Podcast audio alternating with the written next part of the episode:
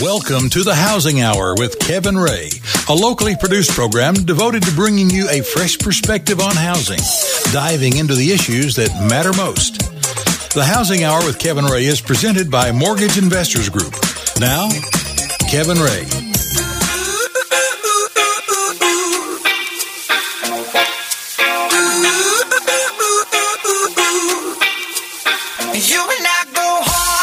Welcome into the Housing Hour. This is Kevin Ray. I am your host, and I'm here with our executive producer and co host, Mark Griffith. Thank you so much for stopping into the Housing Hour. Grab a cup of coffee. I hope that you guys are ready for a great conversation. And uh, we really look forward to this next hour, and we appreciate everybody who who is here with us. Um, we want to thank Mortgage Investors Group certainly for being our sponsor. Mortgage Investors Group, MIGOnline.com, celebrating 25 years of American dreams come true. Um, we want to thank them. This show would certainly not be possible if it was not for them. Um, we also want to direct you guys a couple of different places before we welcome in our guest, and that is uh, the mothership of all information for the Housing Hour, and that is thehousinghour.com. You can go there and select any series that you'd like to learn about. Um, we have just a treasure trove of information in our website. And we're giving away some free books. So if we have a free book tab um, at the top of it. Click on that. It'll tell you how to go about getting a free autographed yeah. book. I don't care what party you're in, Republican or Democrat, free is always good. Free's good, and these books are great. Unless it's subsidized, then maybe maybe not. I don't know. But anyway, so go click there. You can sign up for our newsletter for information that we can send out to you.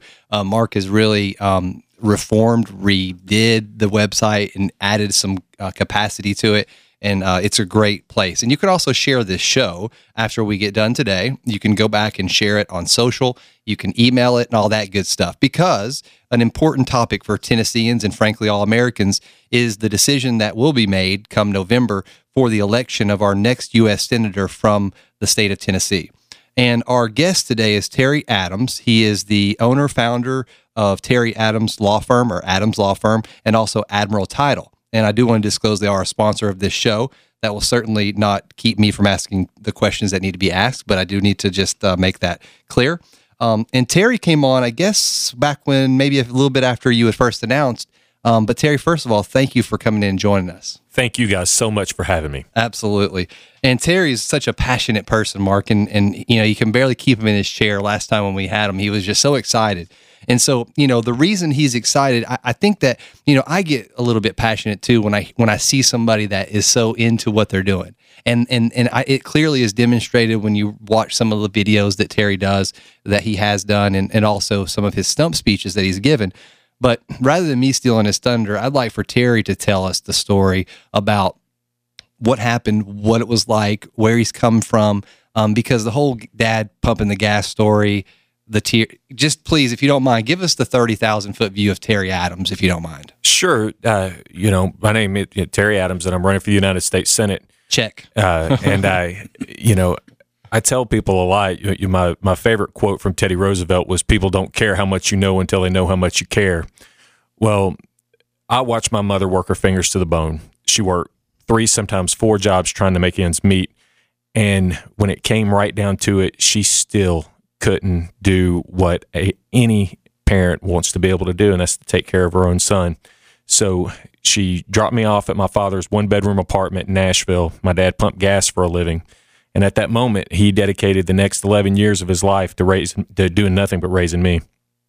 When I got into college, um, I saw pain in his eyes, and it was pain, not joy, because he knew that he couldn't do the most fundamental thing that a parent wants to do when their child graduates high school, and that's to help them pay for their higher education. But in the America of my youth, all was not lost. See, I joined the Navy. I paid for college with the help of the Montgomery GI Bill, with Pell Grants, with student loans. I went to law school. I married a beautiful girl. We started a business. And now I'm on your radio show today, a uh, veteran, a small business owner, and a candidate for the United States Senate. That's awesome. That and that's that's exactly what it's all about. And you know, when I think of Terry Adams, you know, I've known you for a long time, and you always people always want to place labels. You know, they want to say he's a conservative. Oh, he's a liberal. Oh, he's a you know he believes in this school of thought. And and you know, you're running as a Democrat. So you know, as a Democrat, of course, you have certain party things that you just automatically believe in. And I, I you know, I asked Siri actually um, earlier today what the definition of a Democrat, a liberal was, and what a definition of a conservative was. And you know, it was a funny thing to do just to see what the what the thing said. And and one of the things that cons- the the definitions of conservative was against change. That was one of the definitions from the dictionary that they are against change. And one of the one of the definitions of a liberal was that they want to change things without a revolution. Mm-hmm. You know, so first of all, why why do you get it? Why did you get into this race? What do you plan to accomplish? And are you are you really serious about winning this election? I guess that's a loaded questions, but well, yeah. I mean, you know, I will start with the latter. I mean, I'm I'm seriously serious about winning this election. I mean, I I will tell you right now that there is it's our democracy is at stake. I mean, we are 17 trillion dollars in debt. The rich are getting richer, the poor are getting poorer, and the middle class is evaporating our democracy. Washington, D.C. itself has been hacked, it's been hijacked, it's been held back by corporations, by billionaires, and by special interests. And I'll tell you something else uh, our veterans, many of them are hurting. In fact, 22 veterans every single day take their own life. That's a catastrophic failure of our government, notwithstanding the Veterans Administration scandal that's going on right now. So something absolutely has to be done. When I looked at this race, I said, first are would people of Tennessee support a person who is a small business owner, a Washington outsider who's never sought public office before? Um, and I look back and I saw, you know, that Tennesseans have traditionally traditionally supported people uh, who were just Tennesseans, just hardworking people, people who you know own a business, who are you know a veteran, a small business owner, um, and and a person who is just making a living here in town. Um, and so when I thought about Jim Sasser when he ran and he had never sought public office before, when I saw that you know uh, Bill Frist ran and and he had never sought public office before, uh, I, I thought that the people of Tennessee and given the times that we're in would be ready for a change. And uh, you know, I looked at Lamar Alexander's voting record, and then since I've announced, it's just gotten gotten worse. I mean, in February, he voted against the veterans bill that would have helped the Veterans Administration fully fund, hire doctors and nurses that they need, uh, have more hospitals and clinics built to service the two and a half million veterans who have served in the Iraq and Afghanistan war. Six hundred and seventy thousand of those who are uh, in some way disabled. Mm. Uh, you know that needed that that needed to get done, and Lamar Alexander failed us on that end.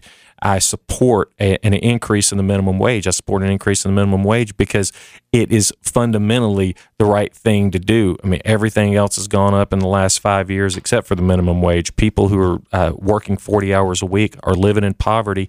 And then the American people, the taxpayers, are subsidizing the labor force of companies like Walmart and McDonald's while they're making world shattering, earth breaking profits. And then they're taking that money, investing it in hedge funds, which are putting the money in Brazil and China, and not one dime is staying in America. Let me ask you a question because yes, a lot of people who hear what you're saying, and I mean, I'm on board with raising the minimum wage, but to take the other position, mm-hmm. just so that you know we can have some some transparency here, we're 17 trillion dollars in debt. You mentioned that, mm-hmm. right? So when we start thinking about you know increasing the wages for Americans, which I do believe is a good idea. The, the the thing that people say is, well, wait a minute, you're going to make us pay more money. Well, we're going to stop hiring as much. And so if we stop hiring as much, then that money that you think is coming back into the economy is actually not because we're having to lay off 25 people just to keep the 15. So what would you say to that comment? And I'm glad you asked that because it's a it's a uh, poignant question. The the reality is when you raise the minimum wage and, and listen, we're not talking about this in a vacuum. This is not, you know, people in, in some classroom talking hypotheticals. We've raised the minimum wage consistently over time for 75 years. And, and you know, all of those things that people try to say is going to happen never happen. What actually happens is demand increases immediately for all products and services, especially for locally owned small businesses. So, take for instance, if you make $275 a week, which is what you make if you work 40 hours a week on the minimum wage. And over the next three years, you get an additional $125 or so a week in income. Where are you going to spend that money? most people spend that money at home in small businesses. You know, they they uh, hire a babysitter and they go out one night and they might go to the movie theater. They might go out to eat instead of having to stay home, or they you know they might uh, you know buy something else at the grocery store that they've been putting off. They may uh, be able to put their kids in childcare, um, after school care, things of that sort. They might even be able to save a little bit of money for their future. So if the worst case scenario happens and they do lose their job, that you know that, that there's some buffer, some cushion. That those things help the economy a lot more than uh, the the marginal increases in prices is what what most people worry about because uh, in, in reality when you uh, when you increase demand like happens when you increase the minimum wage the reality of the situation is pe- people aren't laying anybody off because they need the people there. You know, everybody sitting here are business people. I can tell you, you know, if if I get more customers in our title company, I'm not laying anybody off. Right. I, I you know, you can't do it. Right. Uh, as a matter of fact, you probably hire more people. Yeah. Um, and Well, I tend to agree with that theory because if you have more money in your pocket, which is ultimately what raising the minimum wage does, then those monies that you have are going to be spent. Well, it may be to buy things that you need that you mm-hmm. just hadn't been able to buy before. So I'm on board with that. But happen to one of the other things is we're at the largest um, period of time since World War II that the production to wages gap is significantly mm. more than any other time in our history, which means that the big companies are making more money, but they're not pushing it down to the wage level. So the wage earners aren't seeing the benefits of the productivity. Mm-hmm. So there's a huge gap. So Why this is doesn't that simple math translate down to our leaders right now? I, uh, oh, you- oh, well, because who who owns Washington? Walmart. Wall Street. Almost. it's a wall. It's a, but it, it is and and that's the thing it, you know th- this is a bait and switch kind of issue i mean you know when we start talking about the kind of money that's being made and not getting back down to us and people still trying to force supply side economics down on normal working people it, it becomes ridiculous there uh, a, a fellow named david tepper um, a wall street hedge fund advisor made 3.5 billion dollars last year. That was what he made. He made 3.5 billion Donald. Sterling doesn't have anything on him. No, I mean, and you you start thinking about you know, oh, okay, well, he he pulled three point five billion dollars out of the economy. What what did he produce? You know, did he did he produce you know Refined. two hundred thousand cars? No. Did he create uh, you know fifty thousand jobs? No, he didn't create any jobs. He didn't you know he didn't produce any cars.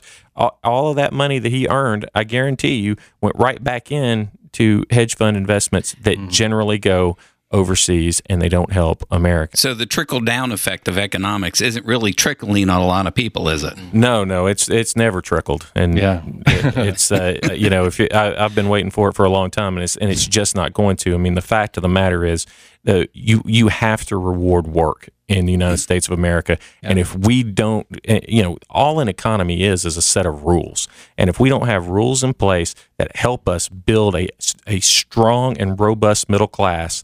Then the America that we grew up in will not be here for our children. And I take Apple as an example, a perfect example actually of what a, a good American company should be like because you know they're innovative, they're creating products, they're actually manufacturing products. Now they probably should build some of their products in Chattanooga rather than where they do. Terry's going to work on that for us. That's let- exactly right. But let's face it, that that they are on the cutting edge of technology. And they just had an announcement last week about what all they're doing. They just bought Beats by Dre, you know, because they saw value in what Dr. Dre had created. Um, they're overpriced headphones, but it's something that is useful and they're good. So you know, those are the type of things, Terry, that that I think, you know, because you're going to have when you're elected, you're going to have these enumerated powers as a senator, and that's powerful. That's more power than than or equal to what the president of the United States has. And so, if we can speak to the people who make decisions and and, and get a get a team together of common sense and just make this thing work, we've got the tools. We just have to use them the right way. This is a conversation with a candidate for U.S. Senate, Terry Adams, with the Housing Hour. We'll be right back after these messages.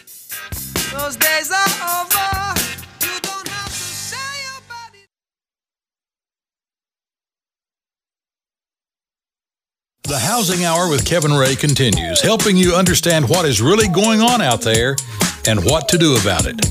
Again, Kevin Ray. Welcome back into the Housing Hour. It's Kevin Ray.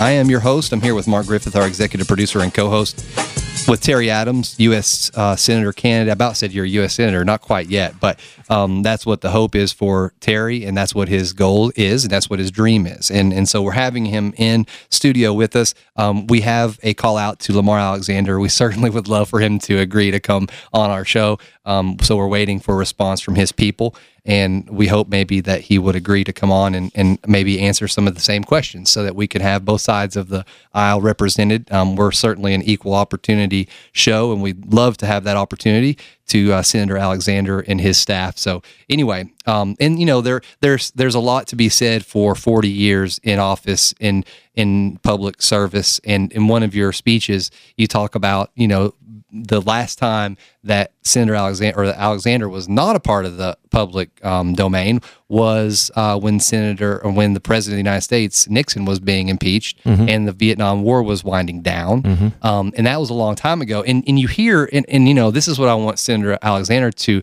to answer to because this is just third party. I hear this from other people that are criticizing him and that he won't return phone calls, mm-hmm. that he, he will not return phone calls. He will not return emails d- independently or from from other candidates or from people that want to talk to him and share ideas. He's resigned his Republican leadership. Mm-hmm. So he's not even on the Republican leadership anymore.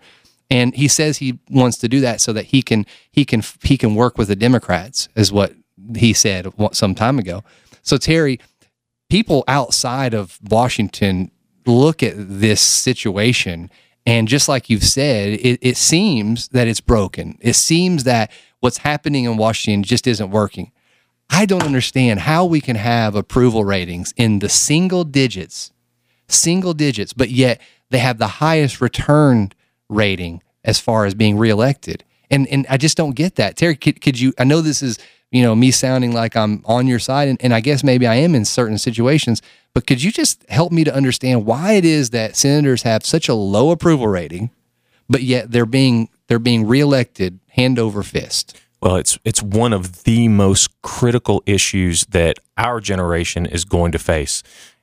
If we don't get money out of politics, big money out of politics, the the democracy will never be fixed. What you don't like about politics, what people hate about politics, it, it will always be corrupt. And you know, when you when you've got a Supreme Court that has taken the side that just says corporations are people, which if you have any common sense whatsoever, you would say that's not true. Elizabeth Warren said corporations don't dance. I mean, that's that's a perfect analogy to say, you know, why why corporations are not people. They don't they don't have children. They don't die. They don't get sick. They live forever and th- those kind of entities should not be treated. under conservatorship or whatever, but maybe not yeah. forever. Yeah. Well, uh, I mean, corporations generally, you know, yeah. I mean, can, they, li- yeah. can, they can live into perpetuity under the law, mm-hmm. um, and especially know, if we bail them out. oh, absolutely, absolutely. And in and so you you have this issue where uh, so the Supreme Court says corporations are people, and then they say money is speech. Um, you know, I, I mm. saw a fellow at the at the White House uh, uh, when I went down uh, to D.C. this past weekend, and he had a sign. He said, "I wish I could afford some speech." and I I thought that uh, sort of hits the nail on the head, doesn't it? I mean, when when you start talking about money being equivalent to political speech, it, it just does not pass the smell test mm-hmm. at all. Can I can I ask a question? Uh, you know, going back to Kevin's uh, question, isn't also part of this gerrymandering where oh, they yes. they uh, outlined these congressional districts to where it's almost rigged that this guy's going to get in, regardless of his popularity. That's that's true, and you know that's true in the in the uh, House of Representatives. Now, of course, that's not true in in the United States Senate races because the borders are fixed. Uh, so you don't really worry about that in the Senate. But the, the but the problems the, with the House is a serious issue. And as a matter of fact, we we had uh, two congressmen in the state of Tennessee, John Tanner and, and uh, Jim Cooper, who uh, brought up a bill to try to address that, and it just fell flat. I mean, it, it got no wind in its sails whatsoever. And I, I thought to myself, how can we continue to look at ourselves in the mirror every single day, knowing we're rigging the system? It's rigged. That's mm-hmm. right. Yeah. And, and and knowing that we're doing it, it to the detriment of the American people, ultimately to the detriment of our children. Yeah. And I, I, I can't understand And it. all my friends complain about it. They say, why does this guy keep on getting elected? I said, because he's in a district that is going to vote for him, whether they like him or not. That's right. And you know, and people ask me a lot about term limits. I, I, I say you almost have to support term limits these days because uh, you know it might be brain surgery with a hatchet, but if you really need brain surgery, I mean, a hatchet will do. Right. Um, Right. You know, I, I mean, we we're at a point where it's not going to be fixed. That money is going to continue to buy our representatives and our senators over and over and over again.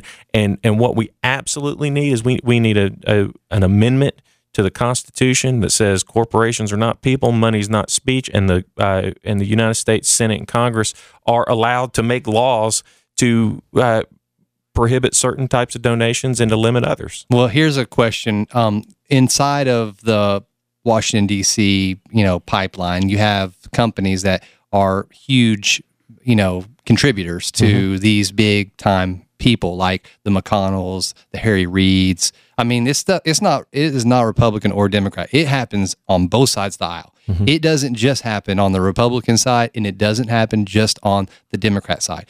And so, would a good solution, and I'm not kidding you, would a good solution be that each senator has to wear a jacket that has the company's labels that are sponsoring them when they're on the Senate floor? Because then they know, well, here's Kinda like it's NASCAR. like NASCAR, exactly. And so then they know, oh, okay, well, he's he's representing big oil because that's kind of what it feels like. I mean, I'm joking, obviously that's not going to happen, but it, it's kind of how it feels when you hear somebody talking on the floor about a particular issue. It's almost like a chess game, and, and or even a play, let's say, and that person has their part. And you know that that person exactly what they're going to say and what they're not going to say because they, the script is already written. They're just filling in the character of the script. Uh, that's that's true. I mean, you know, a lot of these guys are just playing a part because who, who's writing the bills? I'm, I can tell you right now, a lot of the congressmen and, uh, and senators that you know and love, they're not sitting down at their uh, Apple computer and typing out these bills. It's lobbyists, and it's lobbyists that work for the biggest corporations in the world, whether it's Lockheed Martin or Goldman Sachs or Boeing or whoever it is, and they're not doing it to make sure that you know the middle class is strong and that America survives another century.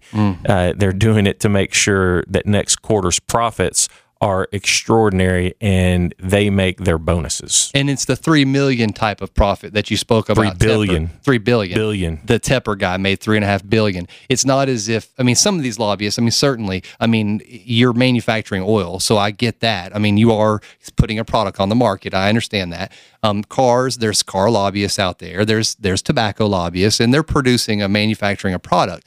Uh, but what I don't understand is how in the world can somebody get up there? And this is just a perfect example of that.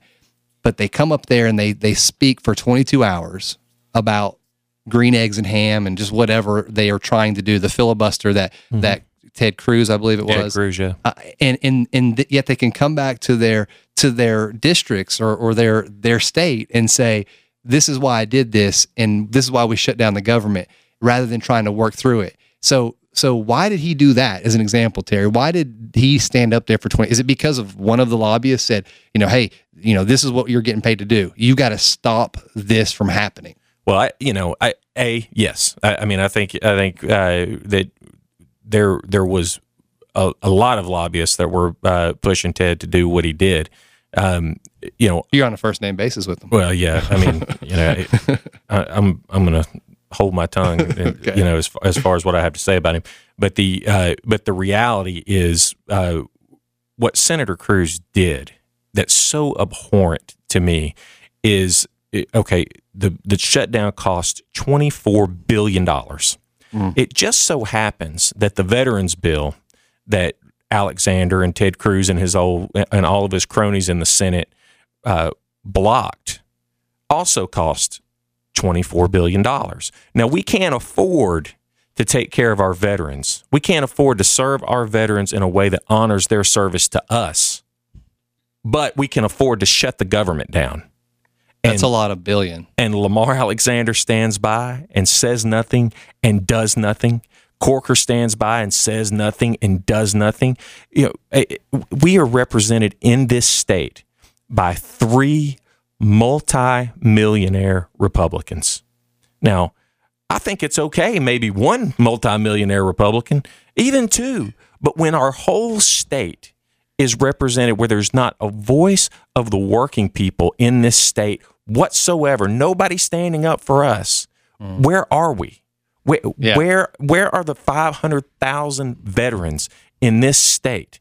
Where is their voice? Mm. It's it has been shuttered. It's been shut down. Mm. They're busy on the 800 line trying to get a doctor's appointment. Yeah, right, waiting six months, and and yeah. you know, and hopefully, hopefully, getting something somewhere. Well, well, okay. So so one of the other definitions of conservative and liberal, one of them for conservative was that they're against radical change. Like that's one of the things that they want to prevent. Which the Tea Party is completely not conservative. It is certainly no. it's it is all about radical change in their mind, but one of the radical changes that I see that would be a great first step for a senator to come out publicly. And I have searched the internet, I have called my senator's office, and I have got no response.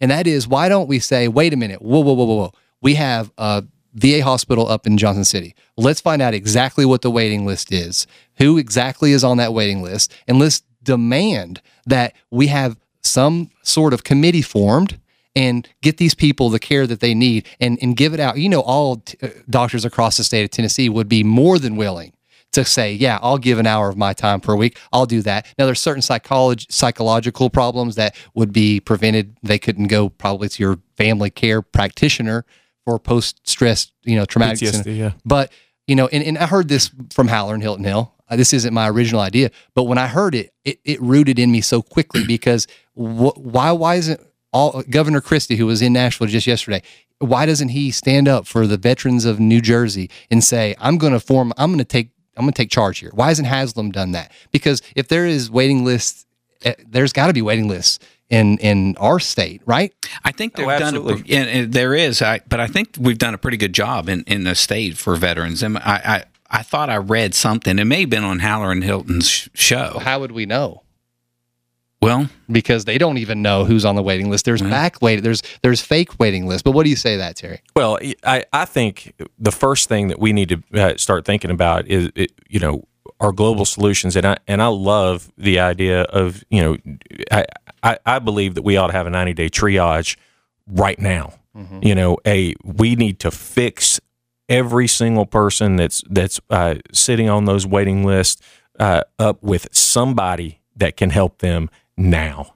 And whether or not it's uh, medical volunteers from the private sector, uh, uh, whether it's allowing them to go ahead and go to a, a private sector uh, facility or a public, uh, uh, which I think they somewhere. can. Well, you know, they ought to be. They, the, I think John McCain had, had mentioned, you know, why why don't veterans who are eligible have a, a card? You know, no no different than your Blue Cross Blue Shield card that they can walk in and say, listen, you know, I I, right, I should be covered. Um, you know, I think that kind of idea is important. But you know, some of the things that the private sector does so good is you know they solve problems well. I mean, that's that's why I, I love markets. I love capital markets, um, and and we they should be as free as we can possibly make them. Um, which is one of the liberal definitions, actually. right.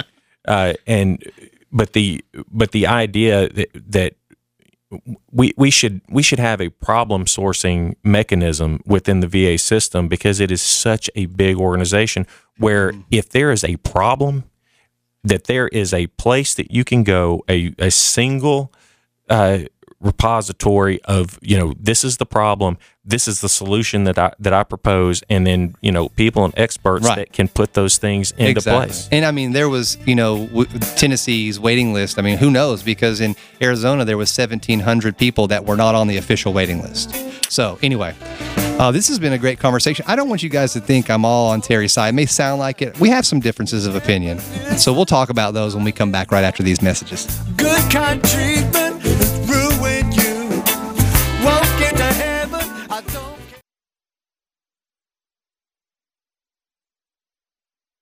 The Housing Hour with Kevin Ray continues, helping you understand what is really going on out there and what to do about it. Again, Kevin Ray. Work it, make it, do it. Makes us harder, better, faster, stronger. That actually sounded like one of Terry's stump speeches right there. Bigger, faster, stronger. I think you have something in there. But anyway, before we get um, back into the conversation, I do want to um, thank Admiral Title and Adams Law Firm for sponsoring this show.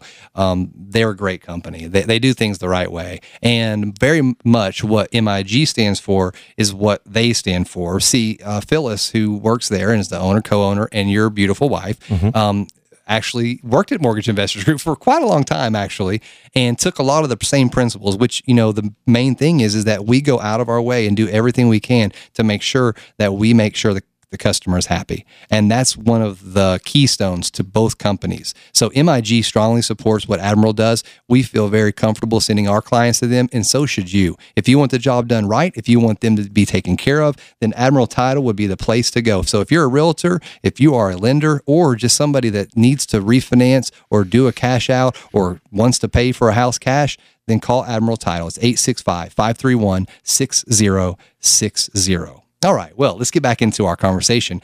One of the big things that's happening, and this is not something that would be under your or under your jurisdiction or something that you would necessarily um, decide on because it's a state issue and it revolves around Obamacare and Medicaid or Medicare expansion, correct? Medicaid, Medicaid. expansion. So, Mark, I wanted you to set up the, the conversation because you seem to understand it a lot better than me. Well, we had uh, guests before talking about Obamacare and the Affordable Care Act. We, dis- we discussed that, and one of the pieces I never could understand is, you know, the expansion of Medicaid. Uh, since it's funded through Obamacare, whether that's good or bad, I know it adds to the debt of our country. But all the other states, some of the other states have signed on. Uh, Kentucky did, and they added like 400, 500,000 Medicaid patients who would have not had uh, health coverage, and it was added on to, to their bottom line. And everybody's very happy in Kentucky, by the way. So I was kind of curious why didn't Tennessee expand? And I saw on Facebook, and you might want to tell folks how they can connect to you through uh, your web address and Facebook page. But I saw on Facebook you were down on some uh, demonstrating for Medi- Medicaid, supporting Medicaid expansion in the state of Tennessee. Can you speak to that and what it means to you? Absolutely. You know, uh, first off, yeah, people can find out a little bit more about a campaign at www.adamsfortn.com. That's adamsfortn.com. FOR for? Uh, FOR4. Yes. Um, and you know, regarding uh, Medicaid expansion, I mean, uh, for for good or ill, whether people agree with it or disagree with it, Right. uh, the uh, Patient Protection Affordable Care Act is the law of the land, and there there is there, there was all kinds of issues with regards to uh, whether or not states had to expand uh, their Medicaid rolls.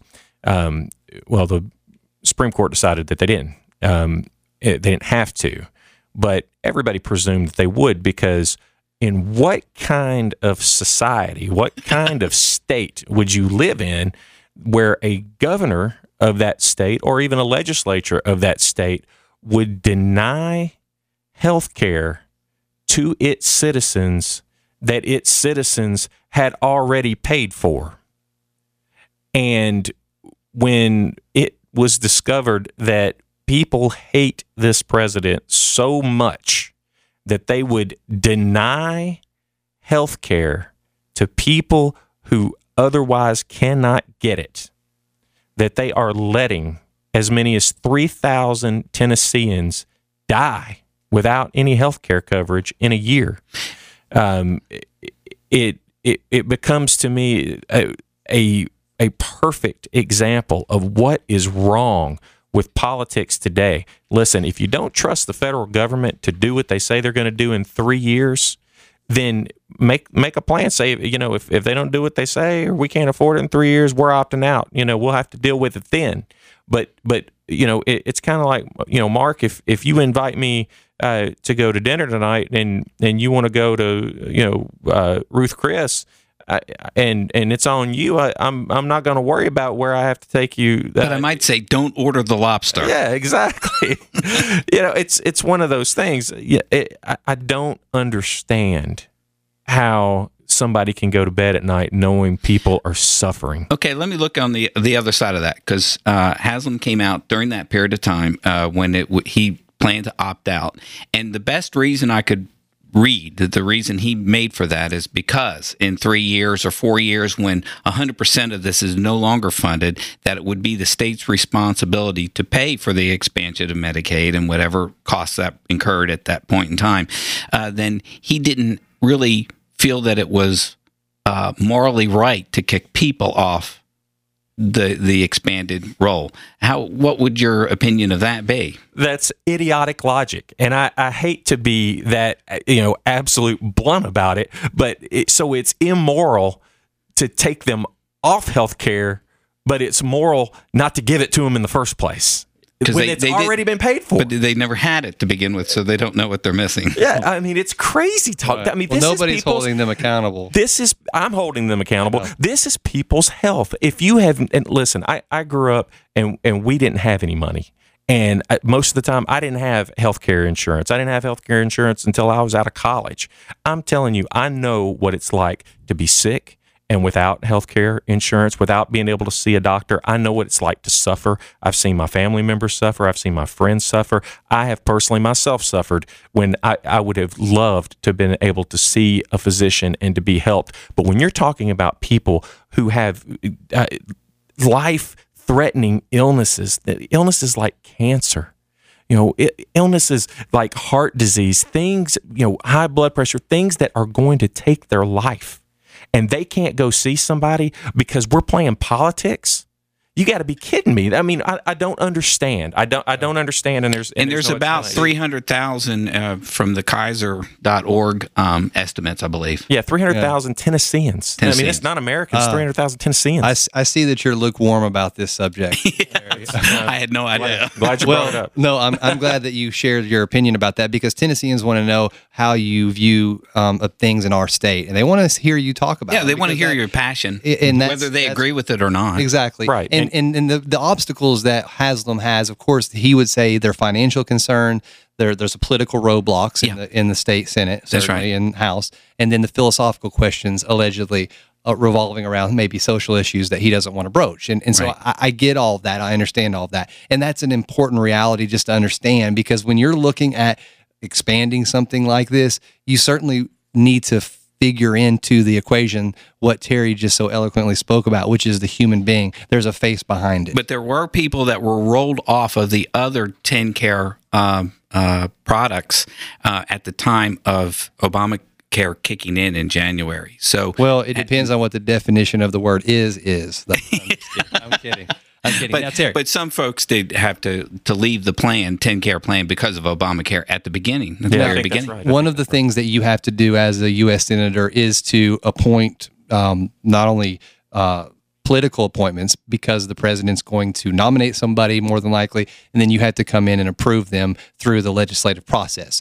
And so, one of the big questions Supreme Court justices, as these folks are rolling off, you have new justices that are going to be appointed. Now, if we have another Democrat elected president in 2015 or when the next presidential election, then you may have more liberally leaning uh, judges that come on the the common thought by most people is that liberal equals protecting a woman's choice on abortion and that that we believe that they believe that it should be legal. I'll tell you I don't believe that abortion should be legal. I think a matter of fact I think that it is one of the biggest crimes of humanity in my opinion. I think that killing a baby no matter what term they're in should be illegal and God will honestly pay back the people that are murdering children in America. I'm just going to tell you, it's one of the biggest stains on this country, and if it doesn't get stopped, then there'll be there'll be consequences, and the consequences are emotional, they're financial, and they do not um, go away quickly.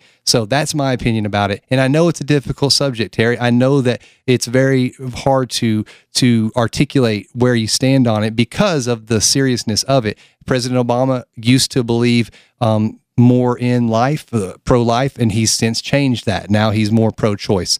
So, in your opinion, tell, tell me how you feel about abortion. It's a big issue. Well, you know, I, it is a big issue, and I, and I'll tell you right now. I mean, for me and my family, I'm pro life. And I will tell you that I do. I, I believe in the United States of America. I believe in freedom. I believe in freedom of speech. I believe in freedom of religion. And I think that we ought to be all free to practice our own respective religions or not practice any religion at all. And I do not think that the United States government or the state government, the state government of t- Tennessee, Stacey Campfield or any of those guys, ought to be making those decisions for Tennessee families, period. I think that is between, just like what you said, Kevin, because I, I, I, I, think that you hit, you hit the nail on the head. If if somebody makes those choices and they have to answer for it to a higher power than the United States government or anybody else. I mean, that is between them and their God. Mm. And but I just do not think that we ought to be crossing the line and having, uh, you know, particularly a a Congress and Senate which is just disproportionately made up of a bunch of men, a bunch of white men mm-hmm. who uh, are deciding what women ought to be doing with their own bodies. And and you know, I, I totally appreciate your position. I appreciate anybody's uh, position, especially from a, a religious perspective, because mm-hmm. I'm a religious and spiritual person myself. I just don't think that uh, that the government ought to be involved in legislating um, religious beliefs. So, so then you would say that if a judge were to be appointed to the Supreme Court and they were pro-life, you would take that into account, but you would certainly not make a decision one way or another because you want you know of the greater good. And that's where I struggle because I want to support our president. I want to support our congressmen, our senators. I want to support you and I do. it's it's what I have a problem with is when senators cross the line of um, deciding to make a choice based upon killing a child. I'm sorry, mm-hmm. and and and me supporting them for any other issue. So so there's some gray area there, and I'm still uh, kind of interpreting that in myself as well. But but you would you would not vote against a Supreme Court justice because they're pro life.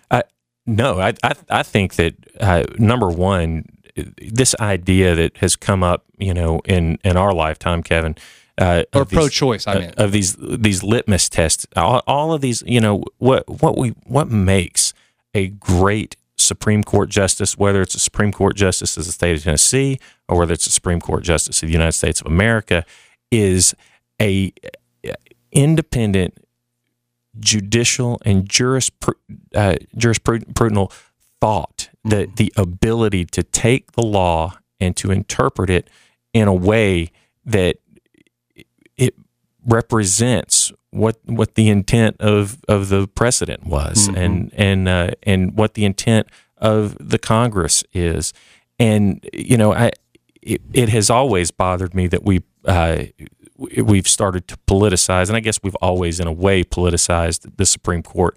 But it's a bad idea. Mm. I mean, when our justice system becomes uh, right or left or Republican or Democrat, we're in big, big trouble and we yeah. can't allow it to happen. And, uh, you know, I, I think, you know, we talked about sort of some of the big, big issues of the day. I mean, I, I, I will tell everybody you know listening that there's a there's a retention election for our Supreme Court um, this this year that a group of people have decided to politicize to say that we want to overthrow our uh, the Tennessee State Supreme Court so we can appoint our own Attorney General. Mm-hmm. I mean that kind of stuff yeah. is terrible, and we and we've got to do better if, as as a society. We've got to just say enough is enough. Well, we can't tell you how much we appreciate you coming in and sharing this time with us, Terry.